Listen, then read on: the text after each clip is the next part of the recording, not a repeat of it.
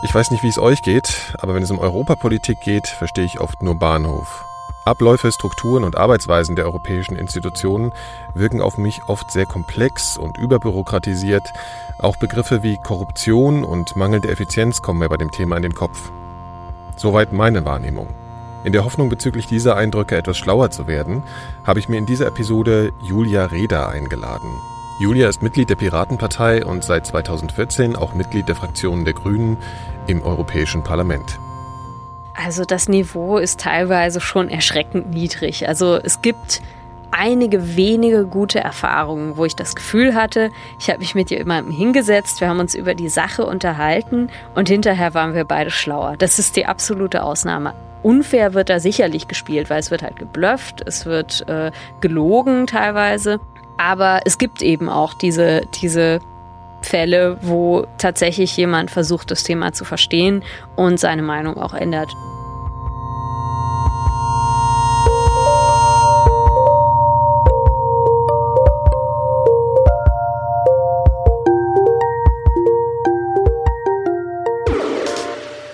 Willkommen zu den Elementarfragen. Ich bin Nikolaus Seemack. In Zeiten, in denen radikale Kräfte die europäische Idee mit angsteinflößenden Wahlergebnissen bedrohen, wollte ich mich in meinem Podcast gerne mal darüber unterhalten, wie der aktuelle Blick von innen auf die europäische Berufspolitik so aussieht. Zu Beginn habe ich Julia Reda gefragt, ob sie sich vorstellen kann, weshalb ich bisher eigentlich keine große Lust hatte, im Interview mit Berufspolitikern zu sprechen. Hm.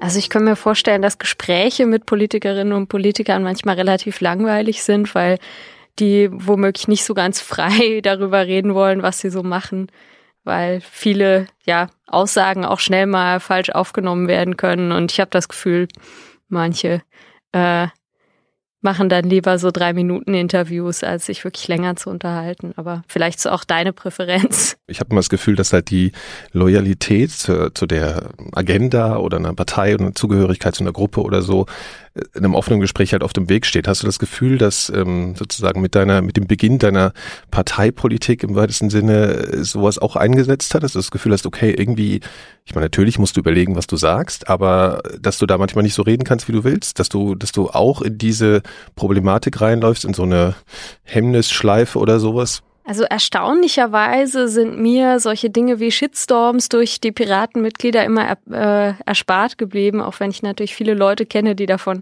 irgendwann mal betroffen waren.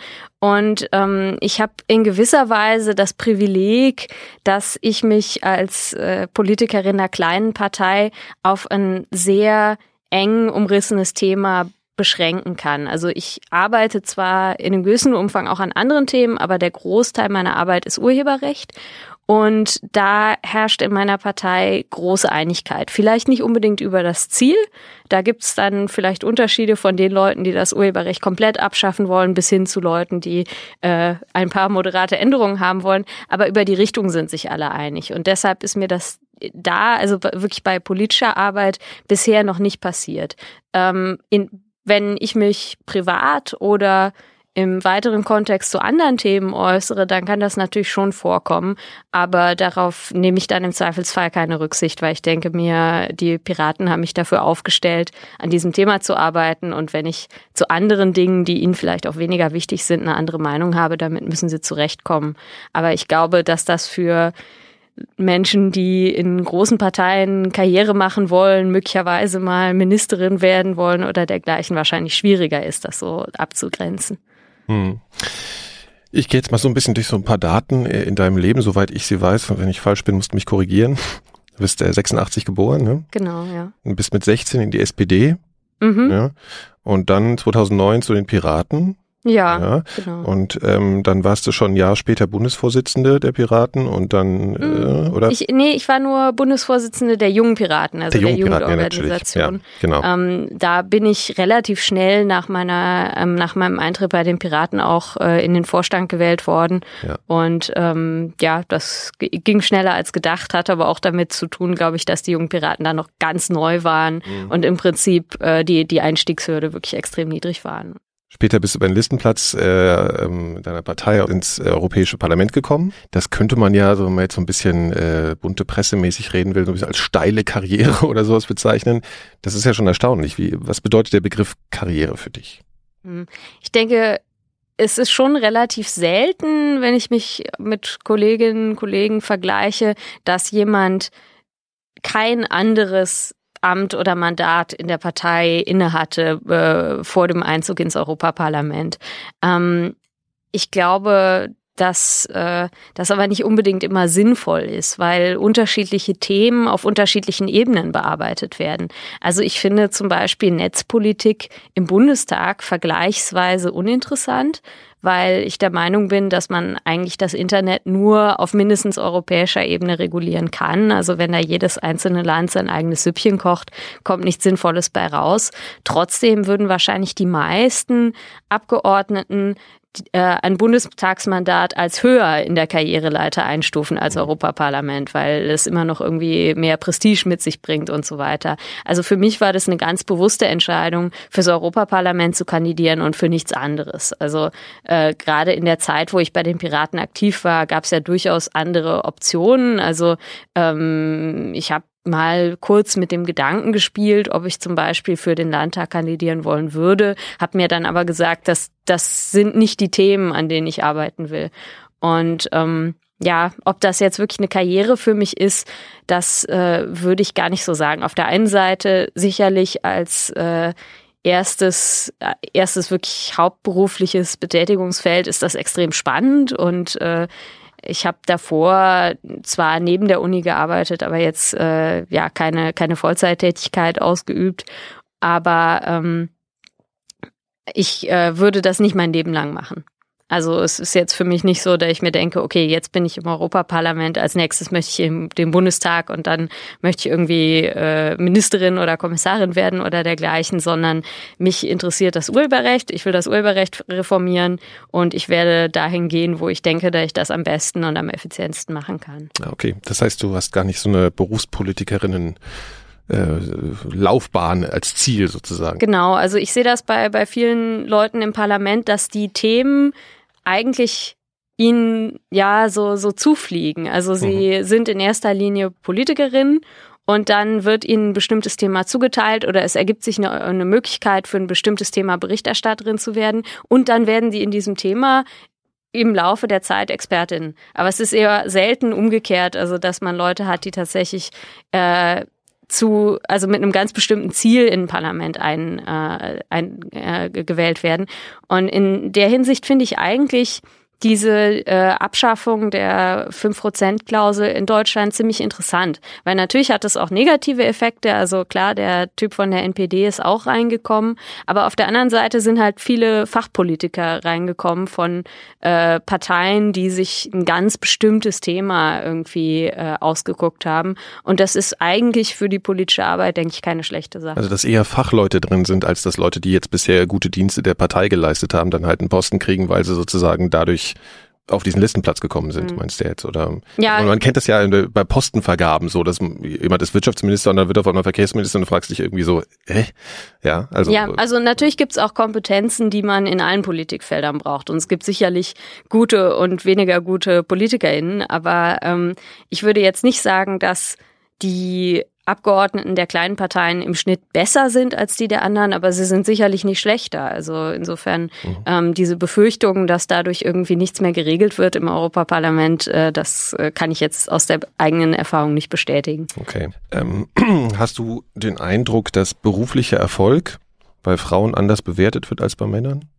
Ja, definitiv. Also ich hatte das gerade diese Woche, dass dann etwas älterer Abgeordneter aus Belgien anfing, mich äh, im Ausschuss zu beschimpfen und, und also wir hatten eine Meinungsverschiedenheit über ein Thema, aber das Argument, dass ich ja furchtbar jung sei und die jüngste Person im Raum kam dann natürlich auch. Und ich glaube, das passiert äh, männlichen Abgeordneten um die 30 eher, eher weniger. Mhm. Und ähm, da, da sehe ich sogar auch äh, gewisse nationale Unterschiede. Also vor allen Dingen irgendwie die älteren Herren aus Frankreich und Belgien, da habe ich das schon häufiger erlebt.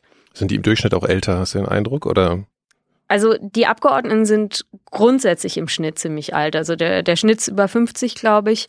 Ähm, Vielleicht äh, liegt es daran, dass äh, gerade Frankreich auch beim Urheberrecht eine sehr konservative Position einnimmt und also sexistische oder auch äh, irgendwie aufs Alter gemünzte Kommentare, die kommen natürlich eher von Leuten, die mir äh, äh, inhaltlich auch nicht nicht mit mir einverstanden sind und dann wird das in gewisser Weise als Mittel eingesetzt, um mhm. äh, meine Argumente äh, abzuwerten. Ähm, Insofern weiß ich nicht, ob äh, es tatsächlich so ist, dass da Sexismus ein größeres Problem ist. Aber ähm, meine persönliche Erfahrung ist jedenfalls, dass aus der Ecke häufiger solche Kommentare gekommen sind. Lässt du das einfach an dir abprallen? Also machst, verdrehst du einfach die Augen oder hast du eine kommunikative Strategie in dem Moment? Ich ähm, habe bei solchen Vorfällen immer ziemlich viel Solidarität von anderen, äh, vor allen Dingen weiblichen Abgeordneten erfahren. Also, dass dann zum Beispiel die Vorsitzende äh, was dazu sagt oder so, das ist durchaus schon auch vorgekommen. Aber ähm, ich glaube, deshalb ist es auch so wichtig, dass es eben ähm, auch weibliche Vorbilder im Parlament gibt, weil ich glaube, es wäre wesentlich schwieriger, wenn ich jetzt äh, die Einzige wäre oder eine von wenigen. Warst du eigentlich, als du ins Parlament gewählt wurdest, die, äh, das jüngste Mitglied vom Parlament? Nee, es gab eine ganze Reihe jüngere Mitglieder. Also die waren zwar dann nicht viel jünger als ich, ein bis zwei Jahre. Ich glaube, zum Zeitpunkt der Wahl war der jüngste 27. Ähm, das ist noch mal ein paar Jahre älter als in der Legislatur davor. Da war äh, die schwedische Piratenabgeordnete Amelia Andersdotter ähm, mit Abstand die jüngste. Also die ist, glaube ich, sogar ein Jahr jünger als ich. Mhm. Ähm, aber also es ist ein extrem kleiner Teil der Abgeordneten, die unter 30 sind. Und das äh, führt auch dazu, dass so diese ähm, interfraktionellen Arbeitsgruppen, die irgendwie eine Vertretung der jungen Abgeordneten darstellen oder sich mit Jugendthemen beschäftigen, deren äh, Cut-off äh, ist normalerweise 40. Also äh, mhm. mit 39 geht man da noch als junger Abgeordneter. Mhm. Hast du das Gefühl, dass die ältere Generation generell einen anderen Politikbegriff hat oder ein anderes Berufsverständnis als äh, die Jungen? Ein Berufsverständnis würde ich gar nicht unbedingt sagen. Also ich glaube, da hat sich so viel nicht geändert. Möglicherweise die Mittel, mit denen man äh, mit den Wählerinnen und Wählern kommuniziert, also Social Media und dergleichen, ähm, da sind sicherlich die jüngeren Abgeordneten aktiver. Aber ich glaube, also das Rollenverständnis ist, denke ich, ein ähnliches. Und ich glaube auch nicht, dass sich ähm, an den Aufgaben von Abgeordneten so viel geändert hat. Wo es schon Unterschiede gibt, äh, ist in der Netzpolitik ganz klar inhaltlich. Also ich arbeite in einem Themenbereich, der ideologisch relativ schwach besetzt ist. Also man kann nicht anhand der Fraktionszugehörigkeit vorhersagen, was für eine Position jemand zum Urheberrecht hat. Mhm. Und das äh, Alter ist dann wesentlich besserer Indikator und teilweise auch die Nationalität. Was waren denn so deine ersten Eindrücke, als du da bist du ins Parlament gekommen und äh, also äh, in Bezug auf die mögliche politische Einflussnahme. Also ich glaube, die, der Einfluss, den ich nehmen kann als einzelne Abgeordnete, der ist größer, als ich es vorher erwartet habe. Ähm, ich glaube, meine Vorstellung war auch sehr stark von dem geprägt, was man so über die Bundespolitik hört, mit Fraktionszwang und dergleichen. Und das im Grunde genommen, wenn man seine eigene Position hat oder von einer kleinen Partei kommt, eigentlich überhaupt nichts zu sagen hat. Mich hat es zum Beispiel ziemlich überrascht, äh, positiv, dass äh, die Grünen äh, deren Fraktion ich angehört habe, mich gleich in den Fraktionsvorstand gewählt haben. Also ich dachte eigentlich, obwohl offiziell ist es die Grünen EVA-Fraktion, in der viele verschiedene Parteien äh, ihr Zuhause haben, aber zwei Drittel der Abgeordneten kommen von grünen Parteien und ich ging deshalb davon aus, dass wahrscheinlich also Leute, die nicht Grüne sind, äh, da in den, in den internen Gremien überhaupt keine Chance haben. Das war nicht so, also das wird im Grunde genommen so nach äh, persönlicher Sympathie und Kompetenz einfach gewählt und äh, das war kein Problem. Ähm, auf der anderen Seite ist aber, glaube ich, die Einflussnahme viel stärker vom Zufall abhängig, als ich das vorher gedacht habe. Also ähm, ein Beispiel dafür, ich habe in einem äh, Artikel gelesen, also so ein Porträt über meine Arbeit, wo irgendein Lobbyist interviewt wurde und der sagte, hm, ja, das Büro von Julia Reda, die sind total clever, die mit Social Media, die haben mal absichtlich am Freitagnachmittag eine Kampagne gelauncht, wo wir alle in den Urlaub gehen und äh, oder nicht zu erreichen sind. Mhm. Und dann konnten wir darauf überhaupt nicht reagieren und äh, es wird halt davon ausgegangen, dass das jetzt, also dass die, der Grund, weshalb diese spezielle Kampagne so gut gelaufen ist, damit zu tun hatte, dass wir das genauso geplant haben. Dabei war ich tatsächlich einfach ähm, ja, habe ich äh, am Tag davor Informationen erhalten. Ich war gerade in den USA, habe das dann schnell runtergeschrieben und wir haben es so schnell wir konnten äh, mhm. veröffentlicht und das war dann halt ein Freitag. Also mhm. äh, insofern manchmal, also es kann sein, dass äh, dieser Lobbyist recht hatte und es deshalb gut funktioniert hat, weil die Leute irgendwie am Wochenende äh, Zeit haben, Twitter zu lesen.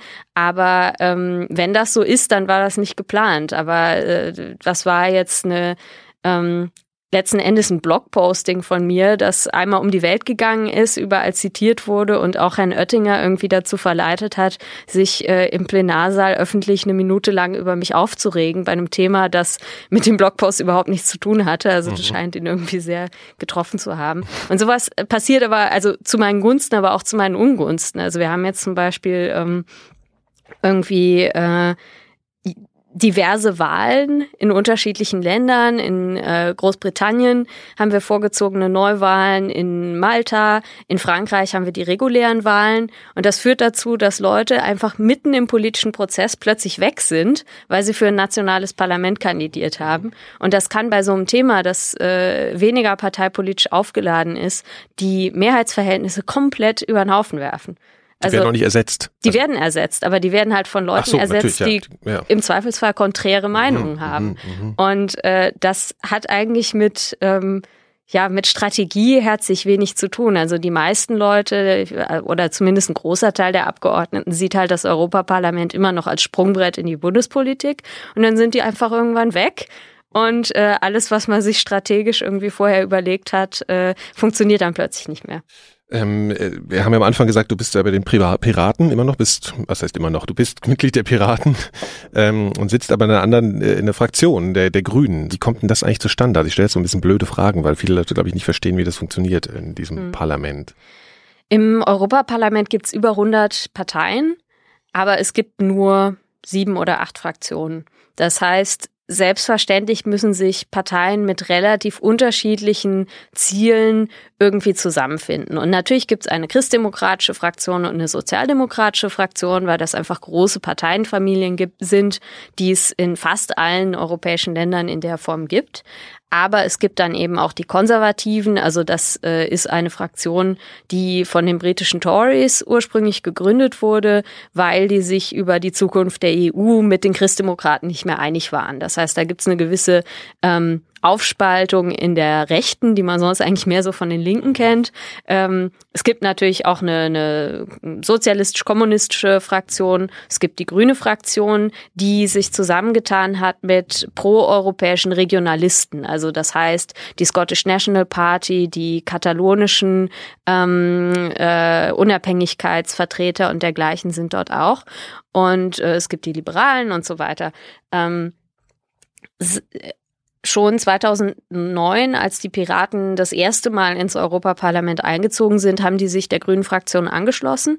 Ähm, das hatte urspr ursprünglich unterschiedliche Gründe. Also ähm, äh, die schwedischen Piraten, die halt die ersten im Europaparlament waren, die sind noch wesentlich weniger als die deutschen Piraten wirklich ideologisch irgendwo verortet. Die hatten ursprünglich die Idee, wir konzentrieren uns nur auf das Urheberrecht oder nur auf Internetrechte und können dann das Zünglein an der Waage sein, weil wir äh, im Prinzip jegliche Regierung unterstützen können solange die uns in diesem Themenbereich unterstützen. Das hat in der Realität nie funktioniert, weil äh, die Leute so auch nicht ticken. Also ich glaube, äh, den meisten Wählern ist es irgendwie wichtig, dass, äh, wenn sie eine Partei wählen, dass die sie auch ideologisch äh, irgendwie vertritt und dass die die gleichen Wertvorstellungen hat.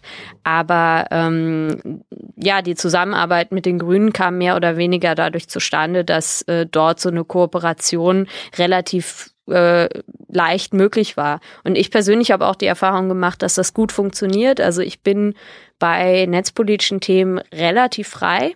Mhm in dem, was ich mache und in den allermeisten Fällen folgt mir meine Fraktion und das würde wahrscheinlich nicht funktionieren, wenn ich bei den Konservativen wäre, weil äh, ähm, die eben oftmals dann doch andere Positionen haben, wenn es zum Beispiel um Überwachung geht. Aber andererseits könnte ich persönlich mich auch niemals einer konservativen Fraktion anschließen, weil das meinen Wertvorstellungen widerspricht. Also insofern, für mich gibt es ja. da eine persönliche Komponente und eine Parteikomponente. Inwiefern wird sowas denn eigentlich vorher kommuniziert vor einer Europawahl, wo die Tendenz so hingeht? Ich meine, man ist ja aus den nationalen Wahlen gewöhnt, dass man halt eine Partei wählt und wie du schon sagst, es ist auch eine gewisse Ideologie transportiert. Und ich könnte mir ja vorstellen, dass irgendjemand, der Piraten gewählt hat, eigentlich irgendwie gar keine Lust auf die Grünen hat. So, mhm. ne? Also irgendwie. Und äh, ist das nicht insofern auch irgendwie schon wieder ein, oder das ist schon wieder, ist es nicht ein Problem sozusagen innerhalb äh, dieses Verständnisses für die Funktionalität oder die Funktionsweise des Parlaments, wenn solche Fraktionen dann irgendwie ganz anders funktionieren und sich da Leute zusammentun aus verschiedenen Parteien und das ist also erstmal verwirrend. Also ich glaube, es ist relativ ähnlich wie das Problem mit der Koalitionsbildung. Also wenn ich, wenn ich heute irgendwie sage, ich möchte, dass Angela Merkel Kanzlerin bleibt, dann äh, ist es vielleicht eine gute Strategie, die CDU zu wählen. Aber wenn ich äh, möchte, ich weiß nicht, dass es eine linke Regierung gibt, dann weiß ich gar nicht, hm, soll ich jetzt SPD wählen? Am Ende geht, äh, koalieren die wieder mit der CDU. Bei den Grünen ist genauso. Vielleicht die Linken wollen überhaupt keine Koalition eingehen, also oder die anderen mhm. wollen mit denen nicht. Da weiß ich auch nicht genau, wen muss ich jetzt wählen, um das Ergebnis äh, zu bekommen, das ich haben möchte. Ähm, es gibt aber, also es gibt schon Anhaltspunkte. Ich glaube, für niemanden war das jetzt eine große Überraschung, da ich zu den Grünen gegangen bin, weil Parteien eigentlich nur in Extremfällen von Legislatur zu Legislatur die Fraktion wechseln. Also es gibt da eine gewisse Kontinuität. Die Piraten waren vorher bei den Grünen, insofern konnten sich das die Leute schon denken. Äh, wir haben es aber schon nochmal überprüft. Also ähm, nach der Wahl habe ich Verhandlungen geführt mit den äh, Fraktionen, die für die Piraten überhaupt irgendwie in Frage kam. Das waren dann äh, in der Praxis die Liberalen, die Grünen und die Linken.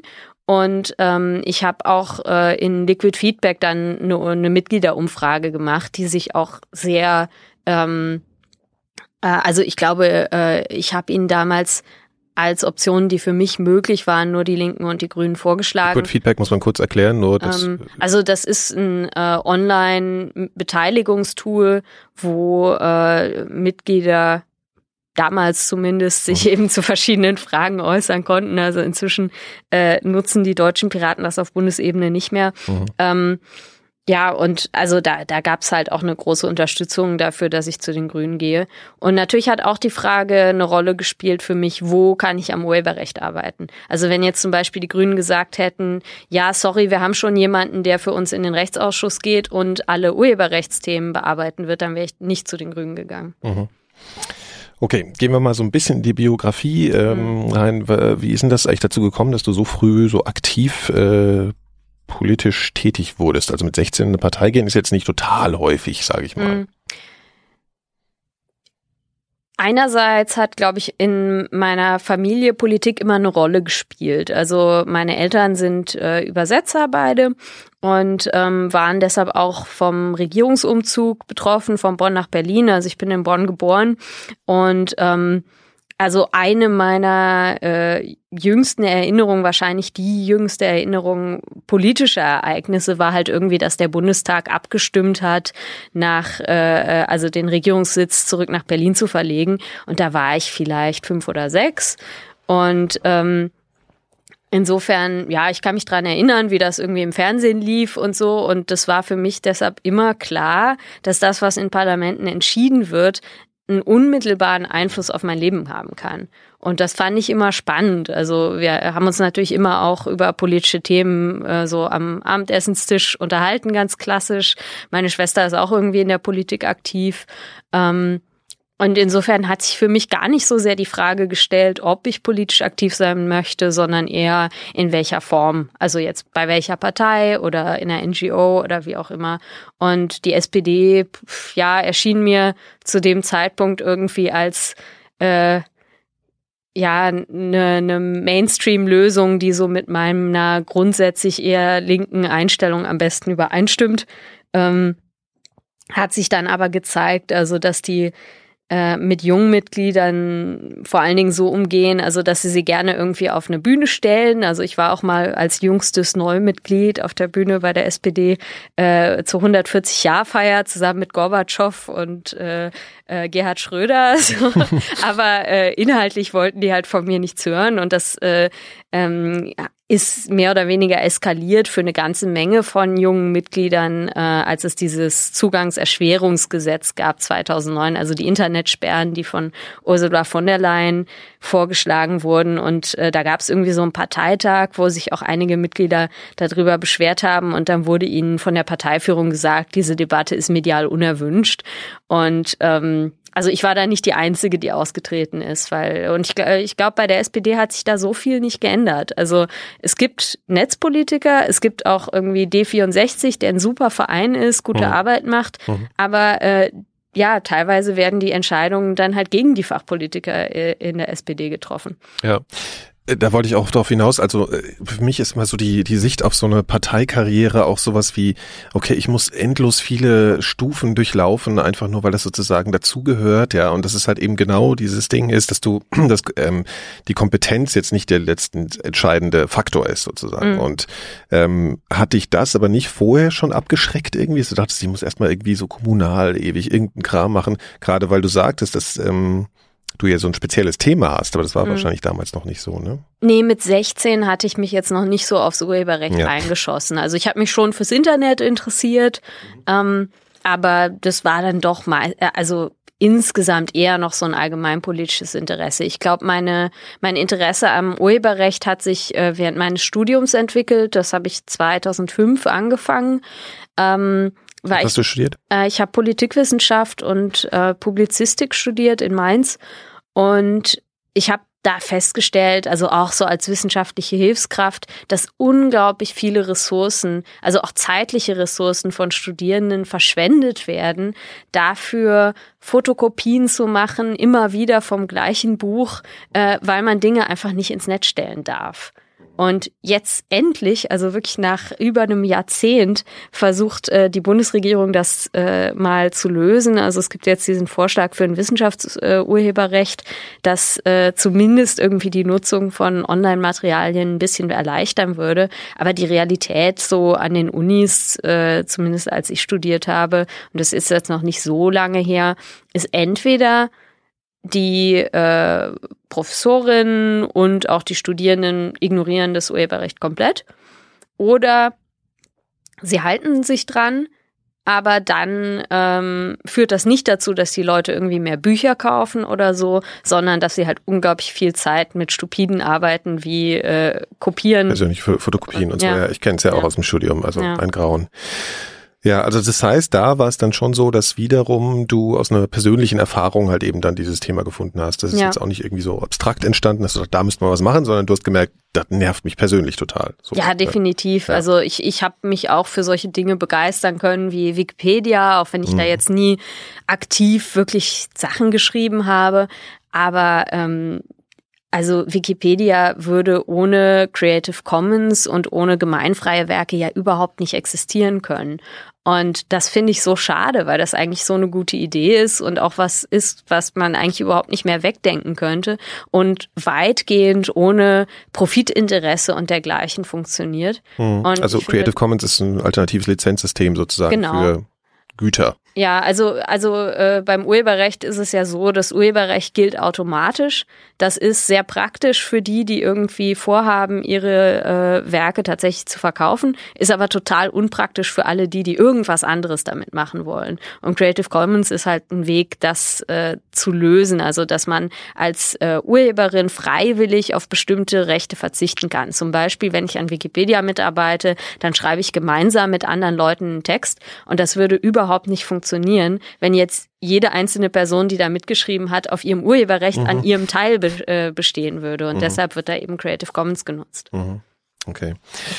Das war nochmal eine kleine Kurve und zwar ähm, zu den Institutionen, die so Europa ausmachen, politisch. Ähm, für viele Leute ist das ja wirklich total, das ein totales Monstrum. Es wird ganz viel von übertriebener Bürokratie und auch Korruption und allem möglichen geredet.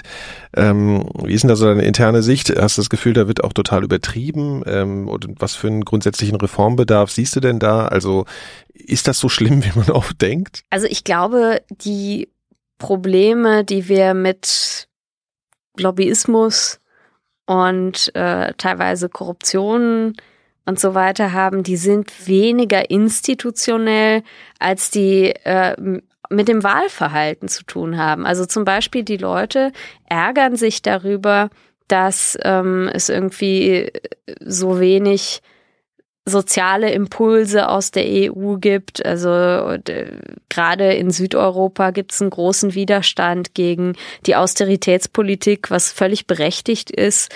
Ähm, oder ähm, ich weiß nicht, die Leute ähm, ärgern sich darüber, dass äh, es solche Dinge wie Geoblocking gibt. Also dieses Video ist in deinem Land nicht verfügbar. Mhm.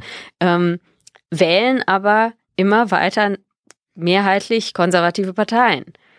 Und wenn die Mehrheiten entsprechend sind, dann ändert sich auch an der Politik nichts. Also es gibt zum Beispiel viele Linke, die irgendwie sagen, die EU wäre institutionell ein neoliberales Projekt und deshalb abzulehnen. Das ist Quatsch, aber die Mehrheit der Leute, die ins Europaparlament gewählt werden und die Mehrheit der nationalen Regierungen sind neoliberal. Und äh, da, da können die Institutionen so gut funktionieren, wie sie wollen. Wenn wir halt die falschen Leute wählen, dann, dann wird sich da nichts ändern. Ähm, natürlich gibt's irgendwie auch institutionellen Reformbedarf, aber ähm, ich denke trotzdem, dass man eigentlich ja, der Globalisierung gar nicht anders begegnen kann, als irgendwie über den nationalen Tellerrand hinauszuschauen und irgendwie zu versuchen, gemeinsam politische Entscheidungen zu treffen. Und dann wird's halt komplexer, meinst du? Also man muss dann sozusagen das Verständnis oder den Willen zum Verständnis als Bürger auch mitbringen. Also eine, eine weitere Entscheidungsebene ist immer mehr Komplexität, aber ich glaube nicht, dass die EU an sich komplexer ist als andere Ebenen. Also klar, es gibt irgendwie den Rat und die Kommission und das Parlament und so weiter, aber wie ist das denn anders als die Bundesregierung, der Bundestag, der Bundesrat, da gibt's dann Vermittlungsausschuss und so weiter. Das ist ja im Grunde genommen ähnlich kompliziert, aber es ist irgendwie ähm, vertrauter es wird vielleicht auch simpler wahrgenommen, als, ja. als man sagt einfach der Bundestag, ja, da kennt man diese Fraktion und die entscheiden irgendwie. Genau. Und wie das wirklich abläuft, das kapiert ja. man eigentlich auch nicht wirklich. Ne? Aber ich ja. glaube, da gibt es teilweise schon auch institutionelle Gründe für. Also zum Beispiel ähm, kann man sich irgendwie unter den Grünen in Deutschland besser was vorstellen als unter dieser grünen Fraktion, weil man weiß halt, okay, die sind im Bundestag, die sind auch im Bundesrat und die verfolgen da halbwegs die gleichen Ziele und ähm, am Ende hat man ein Ergebnis, das man irgendwie zu den, zu den Mehrheiten in äh, Verbindung bringen kann. Und das wird von den Medien auch so vermittelt. Aber im, äh, im europäischen Gesetzgebungsverfahren kann nur die Kommission Gesetzgebungsvorschläge einbringen. Und die Kommission ist institutionell oder soll zumindest neutral sein. Also sie soll nicht einer bestimmten Partei angehören, auch wenn es natürlich verschiedene Mehrheiten gibt. Ähm, weil natürlich die Kommissare alle von den nationalen Regierungen entsandt werden. Und wenn halt die Mehrheit der nationalen Regierungen konservativ ist, dann ist auch die Kommission eher konservativ. Aber das ist relativ indirekt und ist von den Medien schwerer vermittelbar. Wenn jetzt das Parlament Initiativrecht hätte und selbst Gesetzgebungsvorschläge einbringen könnte, dann wäre es, glaube ich, für die Medien viel einfacher zu zeigen, wo die Unterschiede sind. Und ähm, dadurch, dass das nicht passiert, glaube ich, werden auch äh, die, die antieuropäischen und populistischen Parteien gestärkt, weil die letzten Endes sagen können, naja, ähm, die, die proeuropäischen Parteien, die sagen alle dasselbe. Und leider also gerade die, die zwei großen Fraktionen, Christdemokraten, Sozialdemokraten, befördern das auch dadurch, dass es seit Jahren so eine informelle große Koalition gibt, die mhm. alles unter sich ausmacht. Mhm. Und die wurde eigentlich im Januar offiziell beendet. Äh, in der Praxis besteht die aber weiter fort. Mhm. Ich glaube, die Irritation äh, entsteht auch dadurch, dass natürlich die Kommission nur indirekt gewählt ist. Zumindest äh, könnte man, gibt es viele Leute, die da so ein bisschen stutzig werden, wenn sie sagen, okay, die können die Gesetze vorschlagen, aber die haben wir ja gar nicht gewählt, sondern eigentlich mhm. nur indirekt über die nationalen Parlamente und aber eigentlich ist ja Europapolitik was anderes und so. Also wärst du dafür, dass das, äh, dass sich das ändert? Also einerseits wird ja auch die Bundesregierung nur indirekt gewählt, aber man weiß halt vorher zumindest mehr oder weniger, wer die Kandidierenden sind. Und das hat sich eigentlich bei der letzten Europawahl geändert. Also äh, durch den Spitzenkandidatenprozess. Also das heißt, 2014 haben zum ersten Mal alle europäischen Parteien Spitzenkandidaten aufgestellt. Also zum Beispiel ähm, die äh, Christdemokraten hatten Jean-Claude Juncker, die Sozialdemokraten hatten Martin Schulz, die Grünen hatten Ska Keller, ähm, die Piraten hatten ähm, Amelia Andersdotter und Peter Sunde, den Pirate Bay Gründer. Die Liberalen hatten Guy Verhofstadt und so weiter. Und äh, Tsipras für die Linken. Ja. Ähm, und das finde ich ist eine gute Idee, weil letzten Endes äh, hat das die Entscheidung darüber, wer Kommissionspräsident wird, aus den Händen äh, der nationalen Regierung und aus dem Hinterzimmer herausgeholt. Und ähm, ja, die Konservativen, also Christdemokraten, haben die Wahl gewonnen. Also hat das Parlament mehr oder weniger gesagt, wir können zwar niemanden vorschlagen, aber wir werden einfach niemand anderen akzeptieren. Mhm. Weil, also vorher war es so, äh, die Regierungen klüngeln aus, wer Kommissionspräsident werden soll, müssen den dann im Parlament vorschlagen und das Parlament sagt ja oder nein.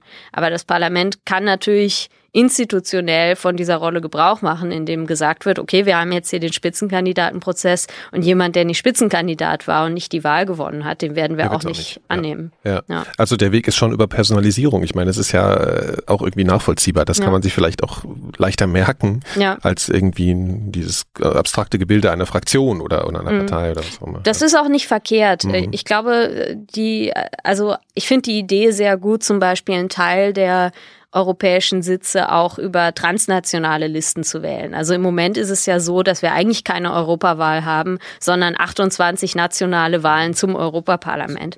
Und insofern, ähm, also ich fände es super, wenn ich zum Beispiel für eine schwedische Kandidatin stimmen könnte. Ähm, die Gefahr dabei ist ein bisschen, und das kann ich dann auch verstehen, das sagen viele Leute aus anderen Ländern, ja, auf diesen transnationalen Länder, äh, werden am Ende hauptsächlich Deutsche gewählt werden, weil die halt äh, äh, die größte Reichweite haben. Mhm. Und naja, ganz verkehrt. Wieso haben die die größte Reichweite? Also, äh, wenn man sich anschaut, also die Deutschen waren schon bei den Spitzenkandidaten überrepräsentiert, nicht sehr stark, aber ähm, Deutsch zu sprechen ist schon auch ein Vorteil, weil natürlich Personalisierung sehr stark über die Medien und vor allen Dingen übers Fernsehen funktioniert.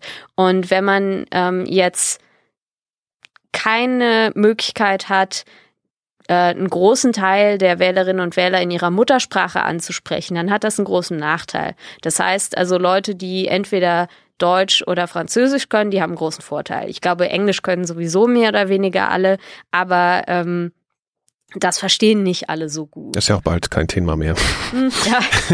Nee, ich ja, glaube ja, nicht, dass ja. das Englisch als Arbeitssprache nein, nein, irgendwie weggehen wird, weißt, aber äh, ja, ja. Mhm. Ähm, aber klar, es gibt weniger Leute, die tatsächlich englisch Muttersprachler sind. Mhm. Und insofern, also ja, Deutschland ist schon, äh, obwohl wir zahlenmäßig im Europaparlament unterrepräsentiert sind, extrem einflussreich. Und es ist fast unmöglich, irgendwas äh, in den Institutionen gegen den Widerstand von Deutschland und Frankreich durchzusetzen. Und das ist was, was in anderen Ländern für Irritationen sorgt und finde ich, ist auch berechtigt. Ist es unverhältnismäßig, meinst du, auch in Bezug darauf auf die Bevölkerungszahl oder ist das nun mal einfach so, weil das die größten Länder sind?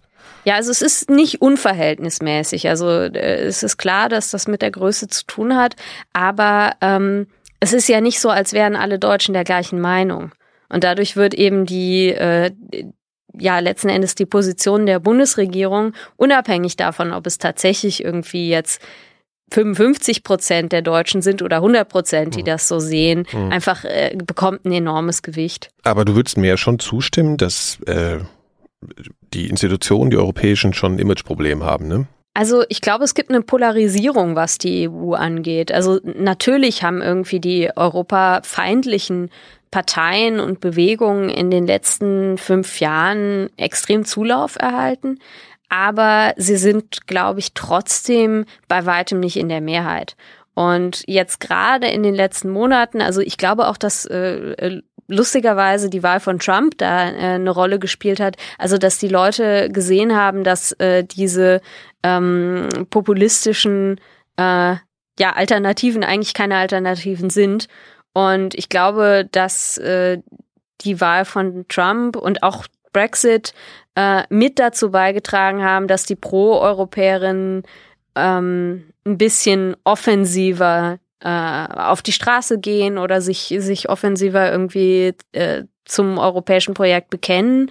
Insofern, also ich würde nicht sagen, dass ähm, die, das Ansehen der europäischen Institutionen insgesamt, also in der gesamten Bevölkerung schlecht ist, sondern eher, dass äh, es ja eine stärkere Polarisierung in beide Richtungen gibt. Was, glaube ich, dem Ansehen extrem geschadet hat, sind solche Dinge wie ähm, die die Drehtür mit äh, mit dem Lobbyismus, also dass ein Ex-Kommissar äh, oder Kommissionspräsident sogar äh, in weniger als zwei Jahren zu Goldman Sachs wechselt, dass eine ehemalige Kommissarin in ähm, äh, Steuervermeidungsskandale verwickelt ist und dergleichen. Das ist, glaube ich, extrem schädlich. Und auch solche Dinge, äh, dass eine gewisse Doppelmoral herrscht. Also äh, zum Beispiel die, die rassistischen Äußerungen von Günther Oettinger hätten eigentlich jede politische Karriere in der EU beendet. Kannst Aber du mal kurz sagen, halt, worum es da geht, nur dass ja, man sich das so...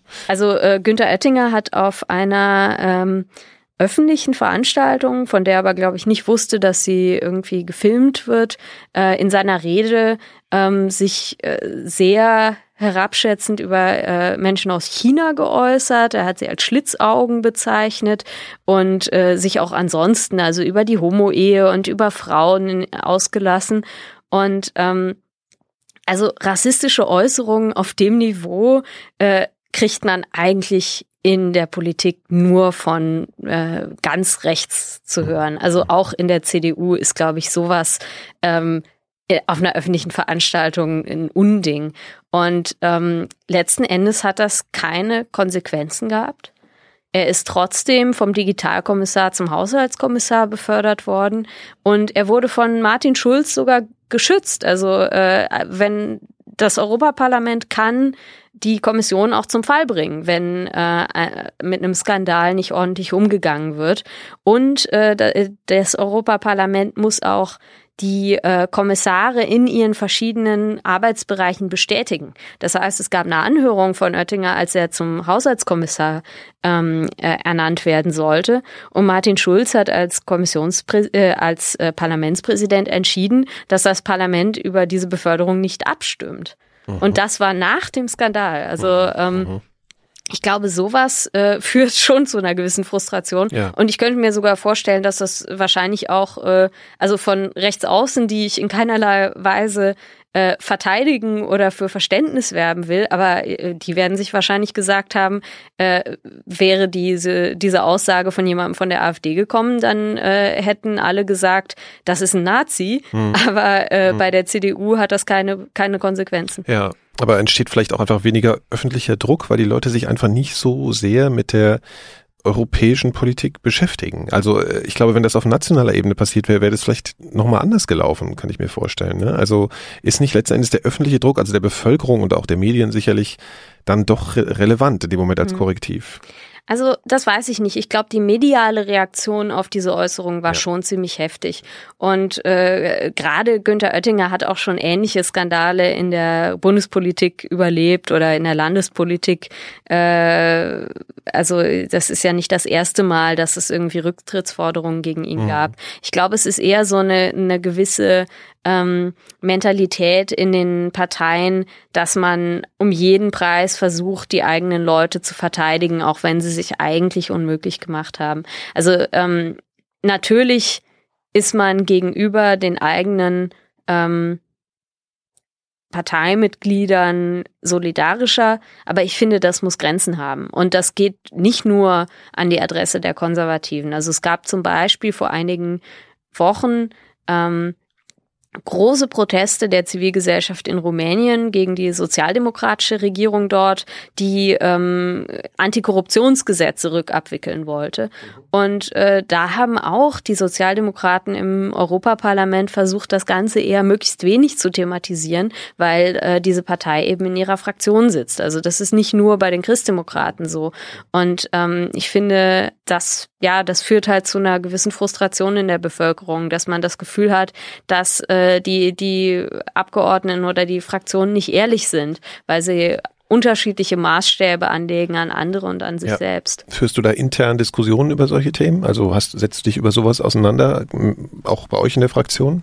Ja, definitiv. Also ähm, wir versuchen schon, uns abzustimmen, wenn es darum geht, wie wir auf ähm, solche Dinge reagieren. Mhm. Und ähm, manchmal sind dann die internen Auseinandersetzungen auch durchaus kontrovers, aber ähm, da würde jetzt, also zum Beispiel äh, äh, gab es, glaube ich, äh, unterschiedliches Verhalten von ähm, den verschiedenen äh, europäischen Regierungen, wo Grüne mitregieren, ähm, zu, zu Freihandelsabkommen und so. Da gibt's dann wirklich harte Auseinandersetzungen in der Fraktion. Ähm, und äh, das finde ich auch richtig, aber ich hatte jetzt nicht den Eindruck, dass man, also dass irgendjemand jetzt sagt, nur weil ähm, die Grünen irgendwo mit an der Regierung sind, kritisieren wir es jetzt nicht, wenn die irgendwelche äh, Entscheidungen treffen, die irgendwie gegen unsere politische Linie gehen. Mhm. Und das, ja, den Eindruck habe ich bei den großen Volksparteien oder den, den großen Fraktionen weniger. Also da habe ich das Gefühl, dass äh, sehr viel eher darauf geachtet wird, dass man den eigenen Leuten irgendwie nicht querschießt. Und ich finde, das muss auch Grenzen haben. Ja. Auch jetzt mit Orban. Also auch Orbans Partei sitzt mit der CDU in einer Fraktion. Mhm. Schön. Also unter Leuten, die Europa total positiv gegenüberstehen, hat aber die, das, das ganze berufspolitische Konstrukt in, in, in Brüssel und Straßburg oder so trotzdem manchmal so ein Image, also ich blick's erstmal nicht, ich kapier's nicht genau, was da los mhm. ist. Und ähm, es ist ineffizient und man hört zu wenig, man versteht es zu wenig. Also was, es, es, es braucht doch schon mehr Aufklärung darüber, was, was, für was da Zuständigkeit besteht, wie das funktioniert und alles, das wird sogar schon zustimmen, oder? Also, ja, definitiv. Ja. Also ich glaube, ähm, das Problem ist, dass man von einem sehr niedrigen Niveau an allgemeiner Information anfangen muss. Ähm, das hat mit allen möglichen zu tun. Also es fängt schon in der Schule an, dass einfach weniger äh, die, die institutionellen Abläufe behandelt werden, über darüber, wie viel Aufmerksamkeit Europapolitik in den Medien bekommt.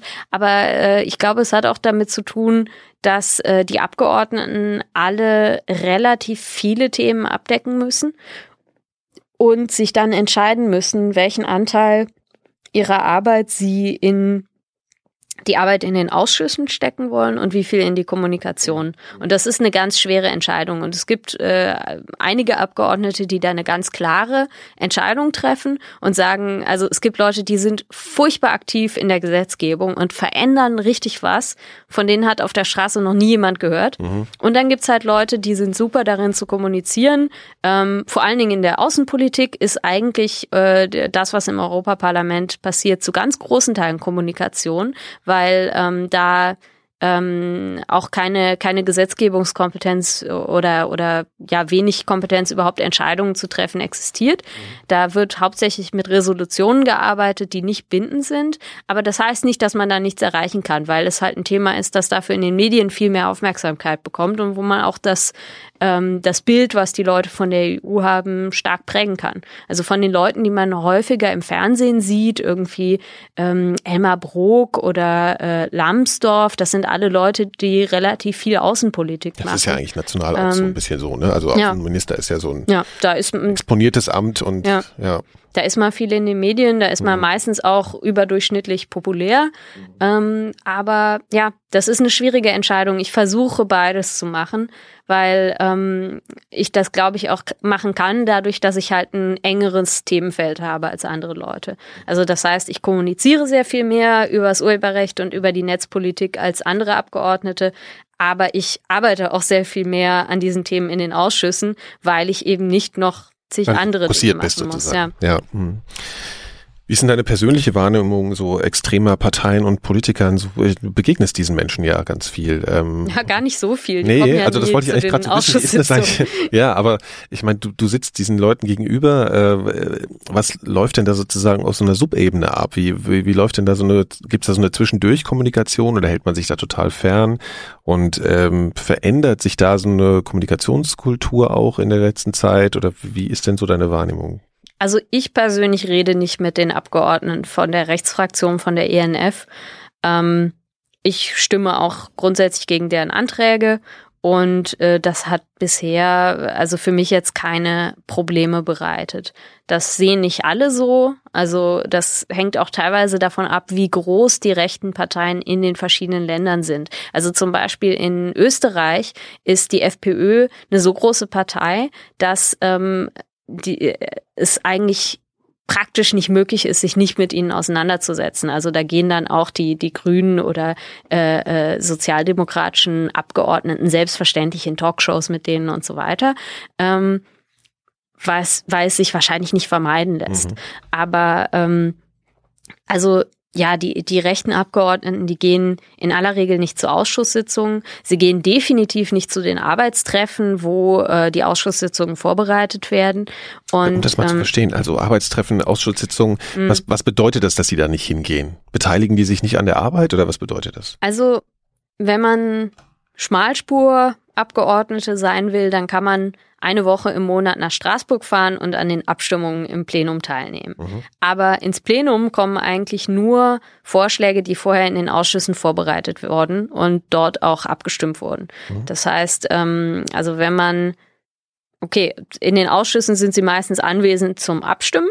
Das heißt, irgendwie fällt ihre Stimme ins Gewicht. Aber ähm, sie haben keinerlei oder sehr wenig Einfluss darauf, was im Ausschuss abgestimmt wird, weil dafür muss man vorher Änderungsanträge stellen, man muss mit den anderen Fraktionen verhandeln. Also ähm, ein, arbeiten. Ja, eine Form von Arbeitstreffen, die eben stattfindet vor mhm. Ausschusssitzungen, sind die äh, sogenannten Schattenberichterstattertreffen. Etwas kompliziert. Also ähm, jedes Mal, wenn die Kommission einen neuen Vorschlag vorlegt für ein neues Gesetz, dann ernennt das Parlament äh, in dem Ausschuss, in dem das behandelt wird, eine Berichterstatterin oder einen Berichterstatter. Und die haben einen Gegenpart in jeder einzelnen Fraktion. Das heißt, äh, das sind dann die Schattenberichterstatter und die treffen sich, um zu versuchen, zu diesem Thema einen Kompromiss auszuhandeln. Das ist ja dein Job, oder? Bezüglich des Urheberrechts. Genau, ja. also beim Urheberrecht, äh, ich war zunächst Berichterstatterin für eine erste Positionierung des Parlaments. Das war noch bevor die Kommission ihren Vorschlag vorgelegt hat. Da ging es darum, die Kommission dazu aufzufordern, das Urheberrecht zu reformieren und in groben Zügen zu sagen, was getan werden muss. Da war ich Berichterstatterin und da hat es mit dem Kompromiss auch funktioniert. Also am Ende haben bis auf die Rechten auch so ziemlich alle zugestimmt. Mhm. Ähm, jetzt bin ich Schattenberichterstatterin für die Gesetzgebungsvorschläge, die auf dem Tisch liegen. Das heißt also die ähm, äh, Berichterstatter sind dort äh, einerseits für äh, die allgemeine Urheberrechtsreform Therese Comodini von den ähm, äh, Christdemokraten aus Malta und für die ähm, Reform bezüglich Geoblocking und so weiter ähm, der Timo Wölken von der SPD. Und ähm, die veranstalten dann diese Treffen. Mhm wo von jeder Fraktion jemand hingeht und man versucht, einen so breiten Kom äh, äh, Kompromiss wie möglich zu finden. Und das funktioniert erstaunlich oft. Also es gibt zwar auch diese Fälle, wo sich einfach am Ende die zwei großen Fraktionen über den Rest hinwegsetzen, aber ähm, das ja versucht man zu vermeiden. Und es gibt natürlich auch klassische Rechts-Links ähm, Mehrheiten. Das ist aber viel seltener als man denkt, weil es, glaube ich, auch relativ unsicher ist. Also es gibt halt keine Fraktionsdisziplin mhm. und dementsprechend muss man sich schon sehr sicher sein, dass man äh, mehr oder weniger Geschlossenheit äh, unter der Rechten hat, um jetzt irgendwas gegen die Linke im Parlament durchzusetzen. Wobei, wenn du jetzt sagst, dass die daran nicht teilnehmen, an diesen Treffen und so, können die Rechten damit vielleicht mehr äh, rechnen, oder? Also weil sie sich im Prinzip ein bisschen darauf verlassen? Oder warum kommen die denn da eigentlich nicht? Naja, also oftmals geht es da wirklich darum, ähm, im Detail auszugestalten, wie bestimmte Gesetze aussehen sollen, die die Rechten sowieso nicht haben wollen. Mhm. Und deshalb ist es relativ einfach, am Ende zur Abstimmung aufzutauchen und dagegen zu stimmen. Ähm, also gerade solche Parteien wie Front National oder, oder auch äh, UKIP, die sagen, naja, die EU regelt zu viel und äh, bei UKIP, die wollen sowieso raus und deshalb gibt es keinen Grund, sich jetzt damit zu beschäftigen, wie die neue Regelung des Urheberrechts aussehen soll, wenn man einfach eigentlich nicht möchte, dass sich die EU da weiter einmischt. Das ist schon ein bisschen absurd, also so dabei zu sein, aber eigentlich diesen Prozess abzulehnen. Das ist irgendwie widersprüchlich auf irgendeine Art und Weise, oder? Also ja, ja, also in gewisser Weise schon, aber natürlich ist es irgendwo auch äh, wiederum binnenlogisch. Also wenn man irgendwie der Meinung ist, die EU muss zerstört werden, mhm. dann ist es natürlich eine gute Strategie zu versuchen, den Prozess zu lähmen und letzten Endes die Verabschiedung von neuen äh, Vorschlägen so schwierig wie möglich zu machen. Was also im Prinzip äh, letzten äh, Endes was ja, sie machen. Also. Ja, ja. Also das heißt, man kann sagen, dass die eigentlich auch ursächlich dafür sind, manchmal, dass so wenig zustande kommt. Also das, Klar. was sie eigentlich letzten Endes kritisieren. Klar, also das äh, führt natürlich dazu, dass es schwieriger wird, Mehrheiten für irgendwas zu finden. Und ähm, also ich weiß nicht, ob es den Prozess verzögert, aber es macht es sicherlich schwieriger, mhm. äh, irgendwie ähm, Vorschläge auch tatsächlich äh, zu verabschieden. Ne? Okay. Ähm, Gibt es sowas, würdest du so einen äh, Begriff wie Gegner manchmal benutzen im politischen äh, Bereich? Ist das ein bisschen zu scharf? Und gibt es unfaires äh, Arbeiten im politischen Prozess? Also erlebst du, gibt es unfaire Situationen oder ist das alles eigentlich auf so einem professionellen, immer guten Niveau? Also das Niveau ist teilweise schon erschreckend niedrig. Also es gibt einige wenige gute Erfahrungen, wo ich das Gefühl hatte, ich habe mich mit jemandem hingesetzt, wir haben uns über die Sache unterhalten und hinterher waren wir beide schlauer. Das ist die absolute Ausnahme. Also was wesentlich häufiger der Fall ist, ist, dass ähm, die Abgeordneten ähm, vorgefestigte Meinungen haben und es dann eigentlich Treffen gibt, um strategische Vorteile zu erlangen. Also zum Beispiel, man versucht, die andere Fraktion davon zu überzeugen, dass wenn sie eine bestimmte Änderung nicht aufnehmen, dass man dann dagegen stimmen wird. Und das hat nichts damit zu tun, dass man die davon überzeugt, dass es richtig ist, sondern es hat mit Arithmetik zu tun, wie beschafft sich diese Fraktion jetzt ihre Mehrheit. Und insofern, also äh, äh unfair wird da sicherlich gespielt, weil es wird halt geblufft, es wird äh, gelogen teilweise.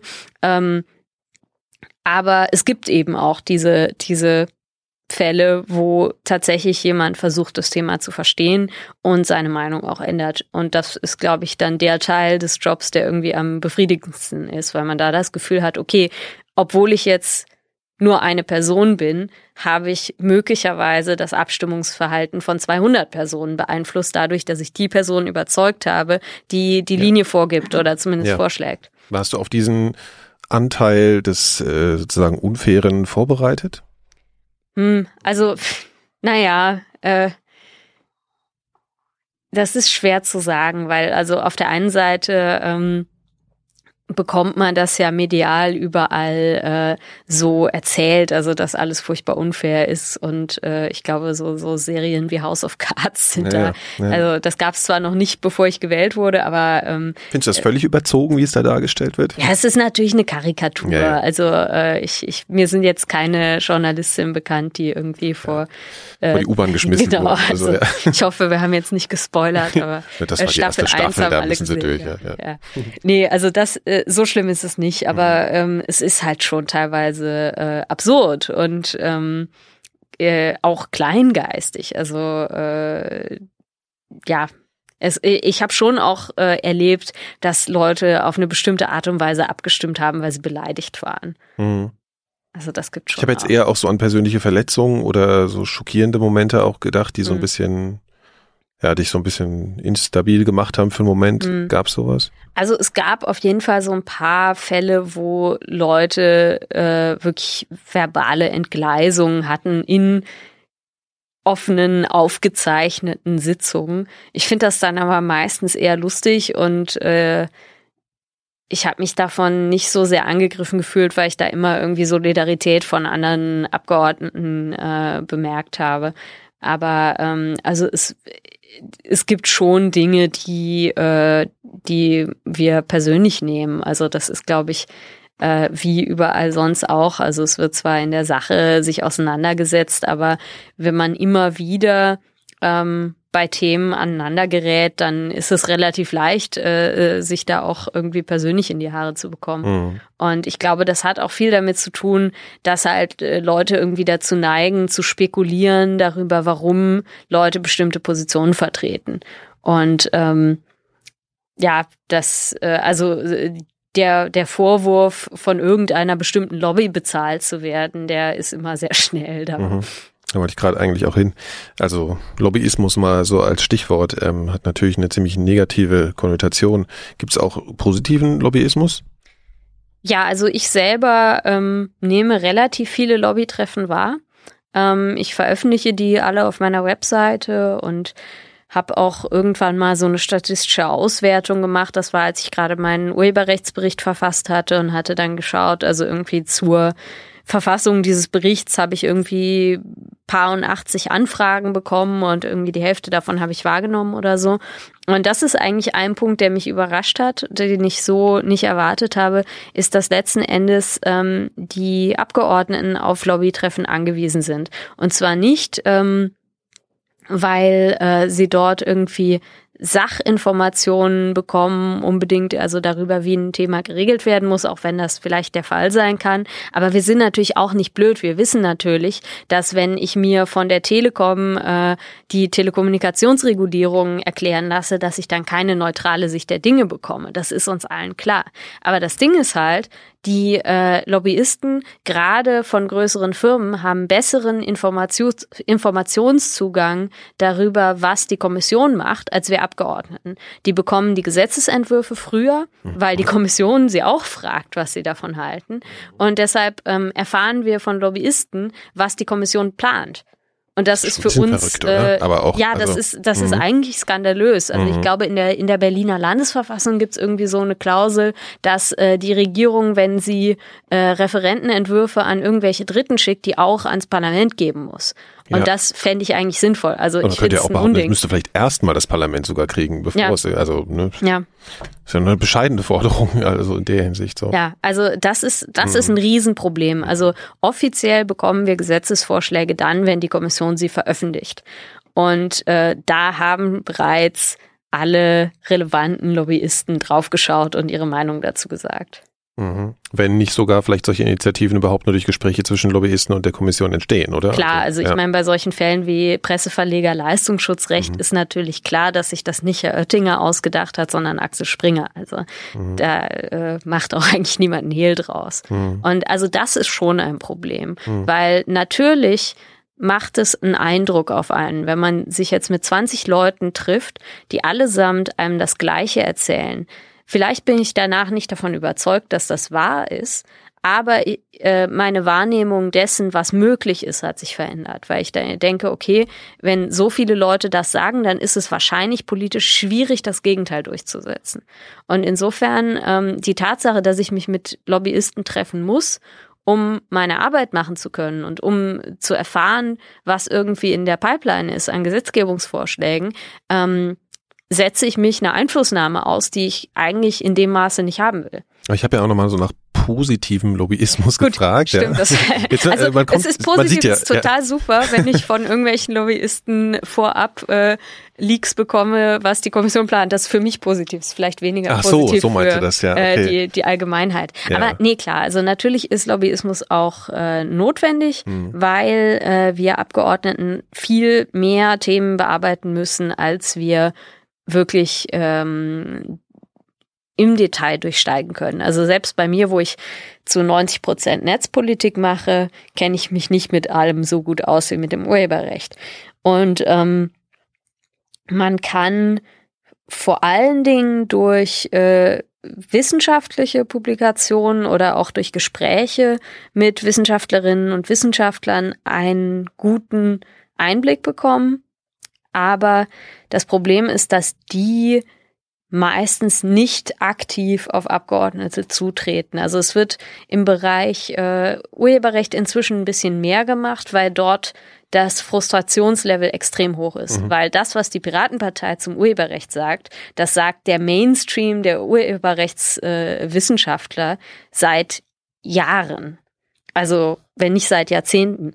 Und ähm, also alle sind sich einig, dass die Urheberrechtsfristen viel zu lang sind, zum Beispiel. Mhm. Aber, Aber haben auch politisch- starken Gegenwind wahrscheinlich auch, ne? Also weil es ja sehr kommerzielle Interessen auch zum Teil Genau, entstehen. ja. ja. Aber es gibt halt wenig Uneinigkeit innerhalb der Wissenschaft über diese Fragen. Ja. Also zum Beispiel, dass das Leistungsschutzrecht totaler Unsinn ist. Da sind sich die, die äh, Rechtsabteilungen aller äh, Universitäten einig, so Mhm. ungefähr. Mhm. Aber ähm, die, äh, also dadurch, dass sie halt nicht oder nur sehr wenig an Abgeordnete rantreten, ist es halt einfacher, äh, zu versuchen, sich ein Bild zu machen, indem man Lobbyisten verschiedener ähm, Interessengruppen an, anhört.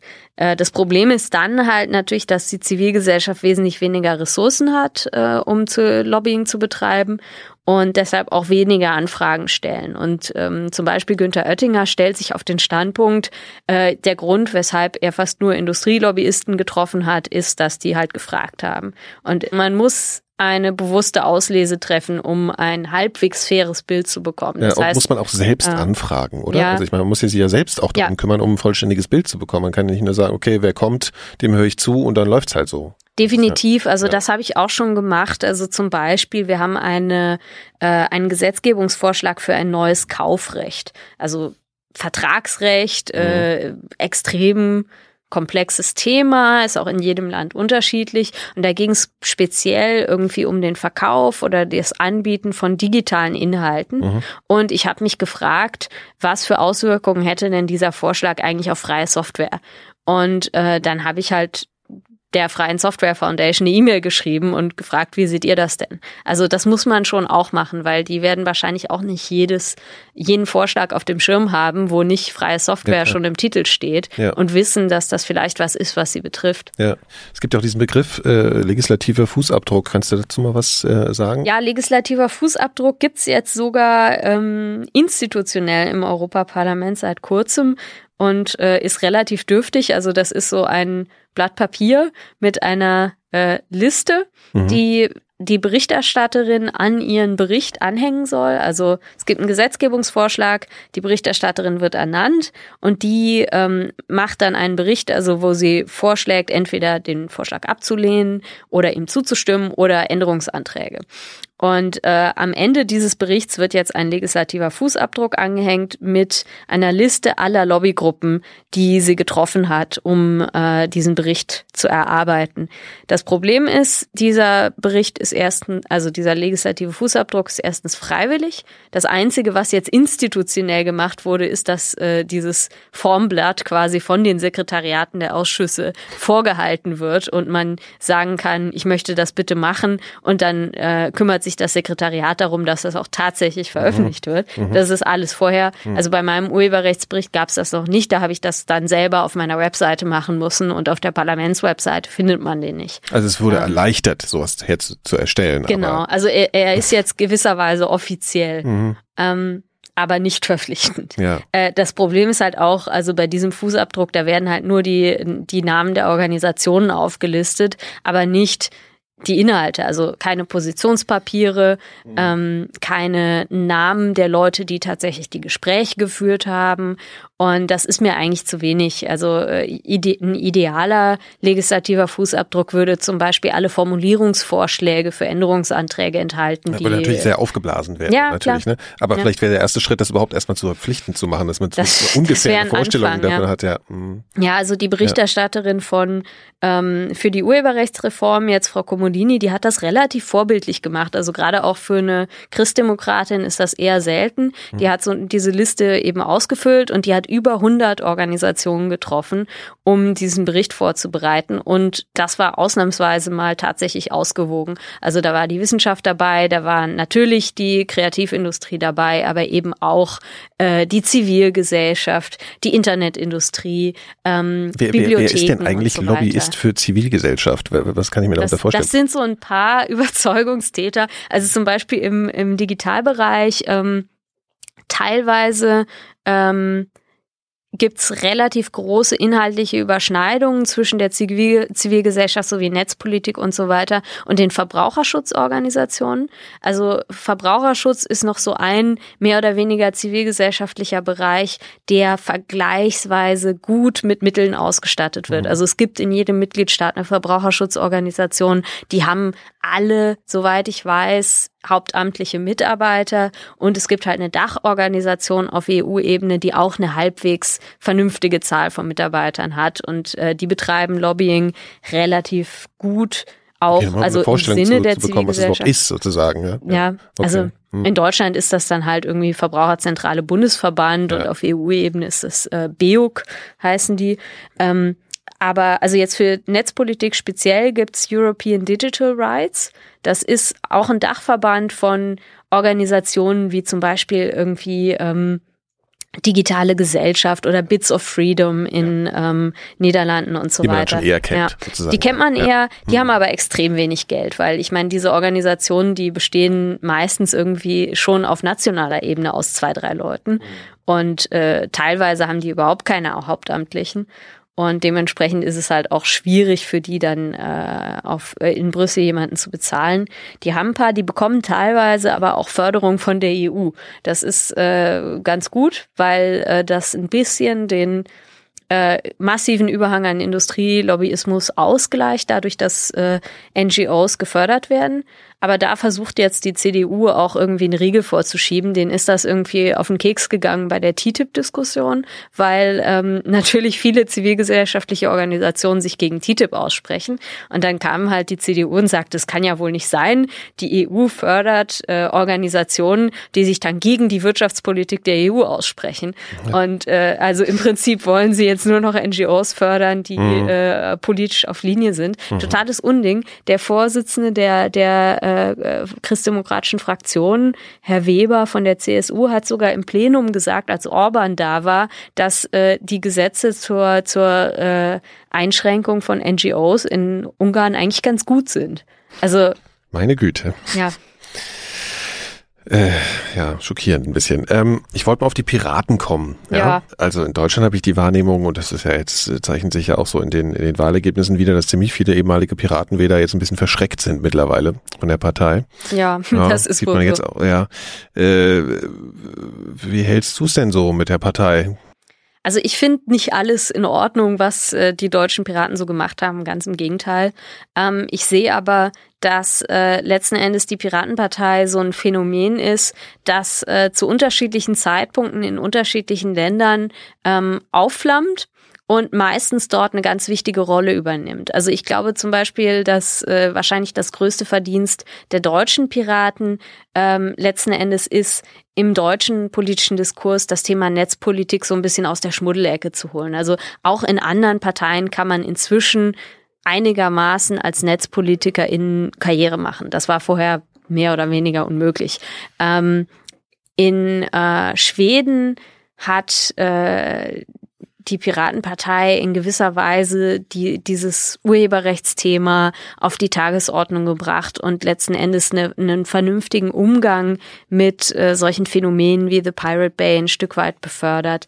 In Island war ähm, die Reaktion auf die Finanzkrise, ähm, auch die zivilgesellschaftliche Reaktion ganz stark durch die Piratenpartei mitgetragen. Also die hat sich zwar erst dann so im Laufe gegründet, aber äh, die Leute, die da aktiv sind, die waren beteiligt an ähm, der äh, dieser kollaborativen Verfassung, die in Island ähm, ausgearbeitet wurde und waren auch ganz äh, ähm, stark beteiligt äh, an der an der Aufdeckung der Panama Papers und sind jetzt auch eine der stärksten Oppositionsparteien in Island, weil die Leute eben gesehen haben, dass alle etablierten Parteien mehr oder weniger äh, von den Panama Papers belastet waren. Also die haben da gewisserweise die Funktion einer ähm, von, von der institutionellen Korruption unbefleckten Partei eingenommen, die sich für Transparenz und so weiter einsetzt. Mhm. Ich meine, aber und, Island ist natürlich ein Spezialfall. Ja, klar. Bisschen, ja. Aber also, ja.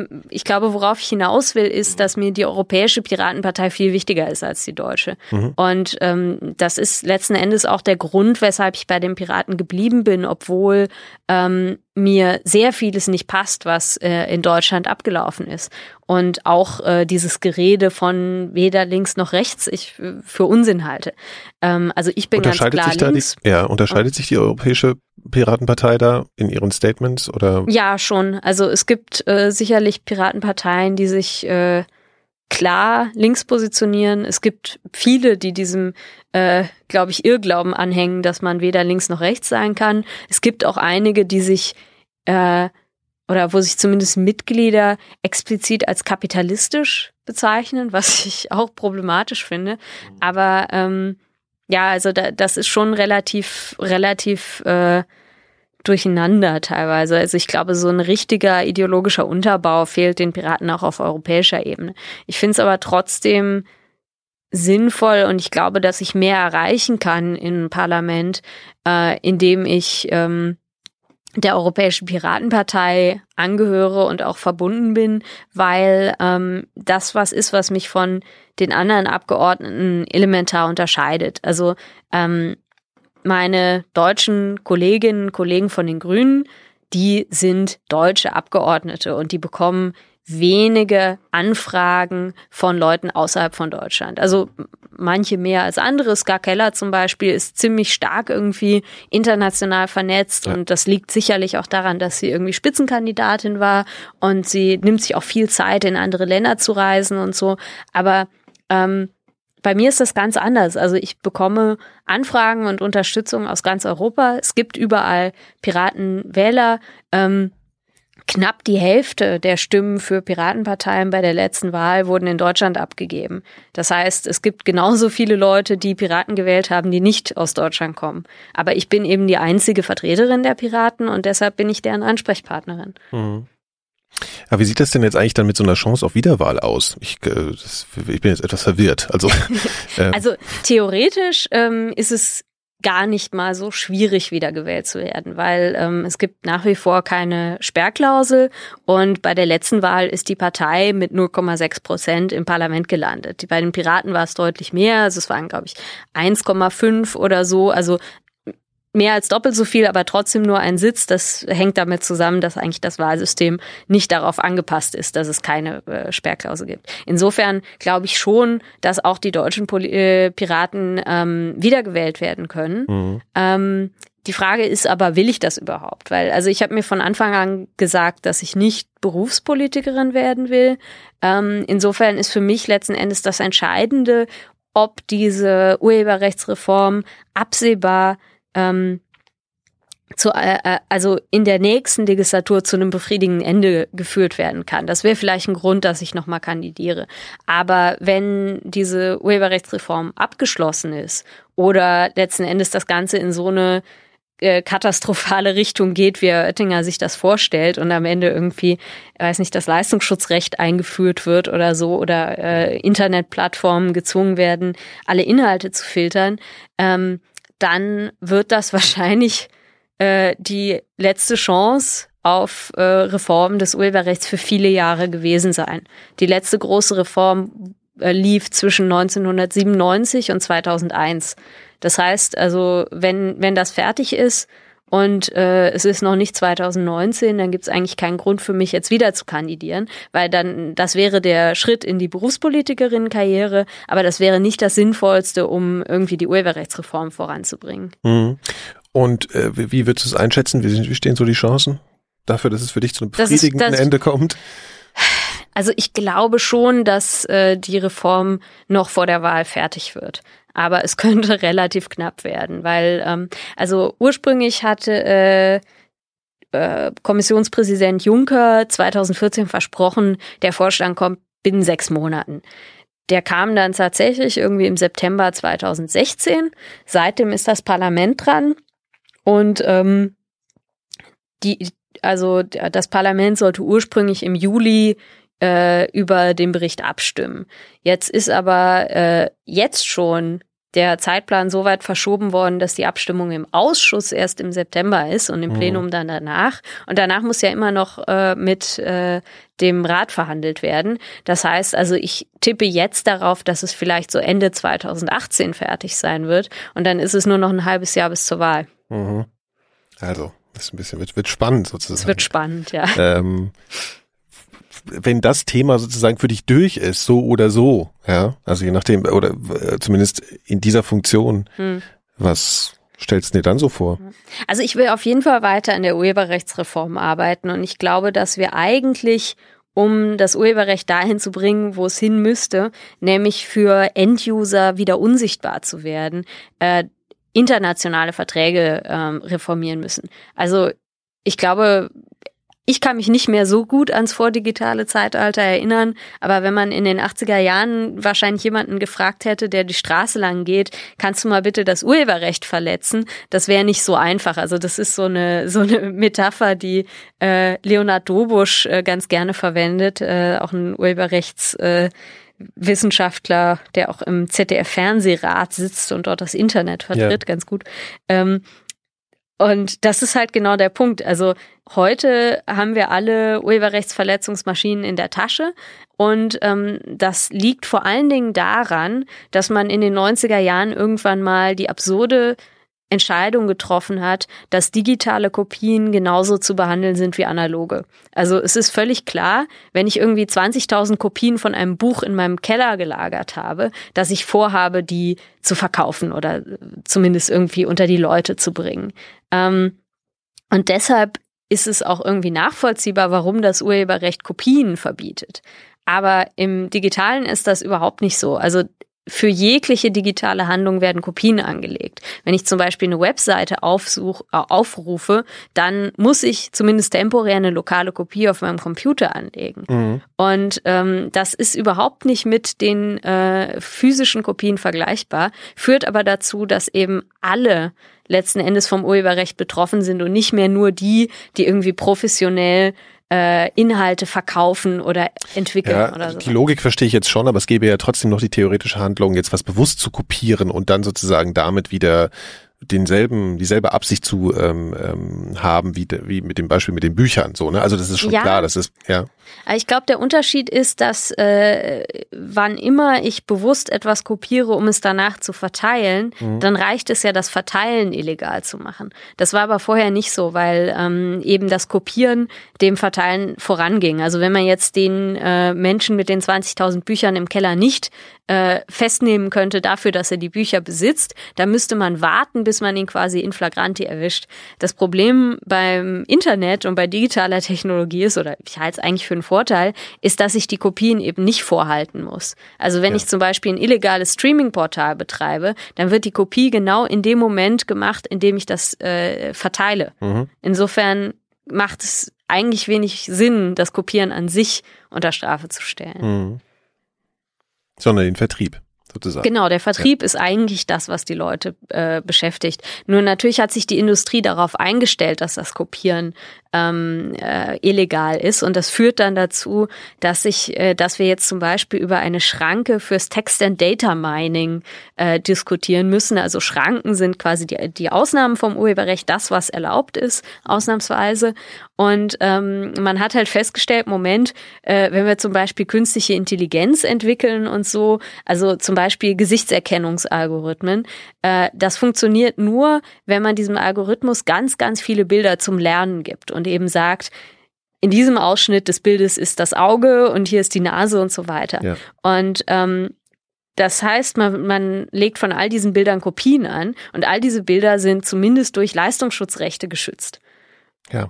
Und das ist total unsinnig. Naja, es gibt ja auch Sachen, also ich darf einen äh, Eiffelturm nicht fotografieren oder sowas. Ja, also, also, es, also entstehen Absurditäten. Das ist das, was du meinst. Genau, also, also ja. das ist das ja. Problem. Aber all diese Absurditäten oder zumindest die meisten haben in irgendeiner Form Nutznießer. Ja. Und im Fall vom Text- und Data Mining gibt's dann die Wissenschaftsverlage, die sagen, um Gottes Willen, wenn man jetzt Leuten einfach so erlaubt, äh, die Artikel, für die sie bezahlt zu haben, auch zu kopieren, dann haben wir ja keine Kontrolle mehr darüber. Und deshalb äh, sagen wir, äh, Text and Data Mining ist nur erlaubt, wenn man unsere Lizenzbedingungen akzeptiert und wir äh, äh, äh, schreiben dann da solche Dinge rein wie, keine Ahnung, du darfst die Ergebnisse nur nicht kommerziell nutzen oder so. Und das führt dann dazu, dass äh, bestimmte Teile wissenschaftlicher Forschung überhaupt nicht stattfinden können, weil ähm, heutzutage wird so viel wissenschaftlich publiziert, dass man eine gewisse Vorauslese oder auch eine, eine, automatisierte Analyse von diesen Ergebnissen machen muss. Oder vielleicht will man auch Ergebnisse überprüfen und sich die Rohdaten anschauen. Und wenn das eine Urheberrechtsverletzung ist, dann ist natürlich der Verlag, der das publiziert hat, in einer extremen Machtposition, weil ähm, er plötzlich für Dinge Geld verlangen kann, die im analogen Zeitalter komplett legal waren. Mhm. Also jeder kann sich ein physisches Buch nehmen und zählen, wie oft irgendwie das Wort Macht vorkommt ja. und daraus irgendwelche Schlüsse ziehen. Aber wenn man das mit einem Computer macht, dann soll es plötzlich eine Urheberrechtsverletzung okay. sein. Ja, ich glaube, da, da, da wird's klar. Ja, ähm, Mal so eine allgemeine Frage zum Schluss. Was für Ratschläge gibst du denn so ähm, hoffnungsarmen Personen und politikverdrossenen Personen oder Ratschläge ist vielleicht das falsche Wort, aber wie begegnest du denen gerade so jetzt in Zeiten, wo es einfach ein bisschen heftiger wird und wo Leute vielleicht viel mehr auch an, an Europa noch zweifeln und überhaupt an der Politik zweifeln? Wie bringst du die Leute so, redest du mit so Leuten? Versuchst du, wie versuchst du sie zu begeistern für Europa oder für die äh, Ideen, die du so, die so hast? Also zunächst mal glaube ich, dass man als Einzelperson viel mehr erreichen kann, als ich zuerst so gedacht hatte. Und äh, das, das kann im Kleinen anfangen. Wir hatten solche, Wähl äh, solche Wahlen wie irgendwie in Österreich mit Van der Bellen, der wirklich äh, mit einer, einer winzigen Mehrheit gewonnen hat. Also äh, selbst sowas wie Wählen gehen kann eben im Zweifelsfall wirklich äh, den Unterschied ausmachen. Und ähm, ja, das kann äh, eben auch in die in die andere Richtung ausschlagen. Also ich glaube, gerade die junge Generation ist halt in der Politik extrem schlecht vertreten, äh, geht aber auch unterdurchschnittlich oft wählen. Und ähm, ich glaube, dass da irgendwie sich zu engagieren wirklich wirklich was verändern kann. Weil äh, also wenn man zum Beispiel versucht, die Jugendwahlbeteiligung zu erhöhen, dann wie würde man das machen? Ähm, da da gibt es viele verschiedene Möglichkeiten. Also das äh, kann anfangen mit irgendwie äh, Veranstaltungen mit, mit Jugendorganisationen oder Schulen. Mhm. Äh, man kann Leute auf der Straße ansprechen, man kann Sachen auf Social Media machen. Aber wahrscheinlich ist äh, das das Ergebnis relativ äh, gut. Also wenn man versucht, alte Menschen zum Wählen zu überzeugen, dann ist die Wahrscheinlichkeit, dass man mit jemandem redet, der eh schon wählen geht, wesentlich höher als bei jüngeren ja. Menschen. Insofern, also äh, ich glaube, dass man da mit vergleichbar, äh, vergleichsweise geringem Aufwand wirklich was erreichen kann. Ähm, ich glaube auch, dass äh, die, also nicht alle Entscheidungen, die irgendwie schädlich sind, tatsächlich irgendwie aus Bosheit getroffen werden. Also es ist nicht jede dumme äh, Entscheidung auf Korruption zurückzuführen. Insofern ist es teilweise auch wirklich einfach sinnvoll, wenn man sich mit einem Thema gut auskennt, Leute Abgeordnete darüber zu informieren. Auf eine irgendwie niedrigschwellige Art und Weise, keine 20 Seiten Texte, sondern was, was Überschaubares oder einfach mal ähm, anzurufen. Ähm, das funktioniert erstaunlich gut und das hat auch bei manchen Kampagnen sehr gut funktioniert. Also zum Beispiel beim Thema Urheberrecht. Eine meiner ersten Erfahrungen mit dem Europaparlament war, ich habe dort 2012 ein Praktikum gemacht, äh, zwei Jahre bevor ich gewählt wurde. Und das war genau zu der Zeit, als das Europaparlament das ACTA-Abkommen abgelehnt hat. Das war ein äh, Abkommen, ja. das Urheberrecht äh, Durchsetzung extrem verschärft hätte. Und äh, zwei Jahre davor habe ich gegen dieses Abkommen irgendwie äh, Flyer verteilt, ich habe Demos dagegen organisiert in Frankfurt und so weiter und habe dann halt festgestellt, am Ende hat diese mehr oder weniger Jugendbewegung, die diesen Protest losgetreten hat, die Mehrheit im Parlament überzeugt. Mhm. Und das war für mich auch so ein Grund, fürs Europaparlament zu kandidieren, weil ich halt gesehen habe, okay, äh, man kann tatsächlich was verändern. Aber ich meine, ich spreche da natürlich gewisserweise auch aus einer privilegierten Position, weil nicht jeder die Zeit hat, neben Arbeit und Ausbildung und so weiter äh, auch noch Stunden in die politische Arbeit zu investieren. Aber wenn man das kann, dann finde ich, sollte man sich nicht davon abschrecken lassen, äh, dass man meint, äh, man kann eh nichts verändern. Mhm. Trotzdem ist Geduld so eine der wichtigsten Eigenschaften. In, ja, definitiv. also äh, wenn ich irgendwie so nach einem Monat oder so gefragt worden werde, was habe ich jetzt verändert, dann ähm, könnte ich wahrscheinlich nicht viel sagen, weil die Veränderungen, die zeigen sich ganz graduell über einen langen Zeitraum. Mhm. Also ich glaube schon, dass sich die Debatte über das Urheberrecht verändert hat, seit ich im Parlament bin. Aber das hat auch ja, drei Jahre gedauert. Also man muss da schon warten und bis sich das jetzt tatsächlich in konkrete Änderungen an den Gesetzen niederschlägt, das dauert dann wahrscheinlich noch mal ein paar Jahre.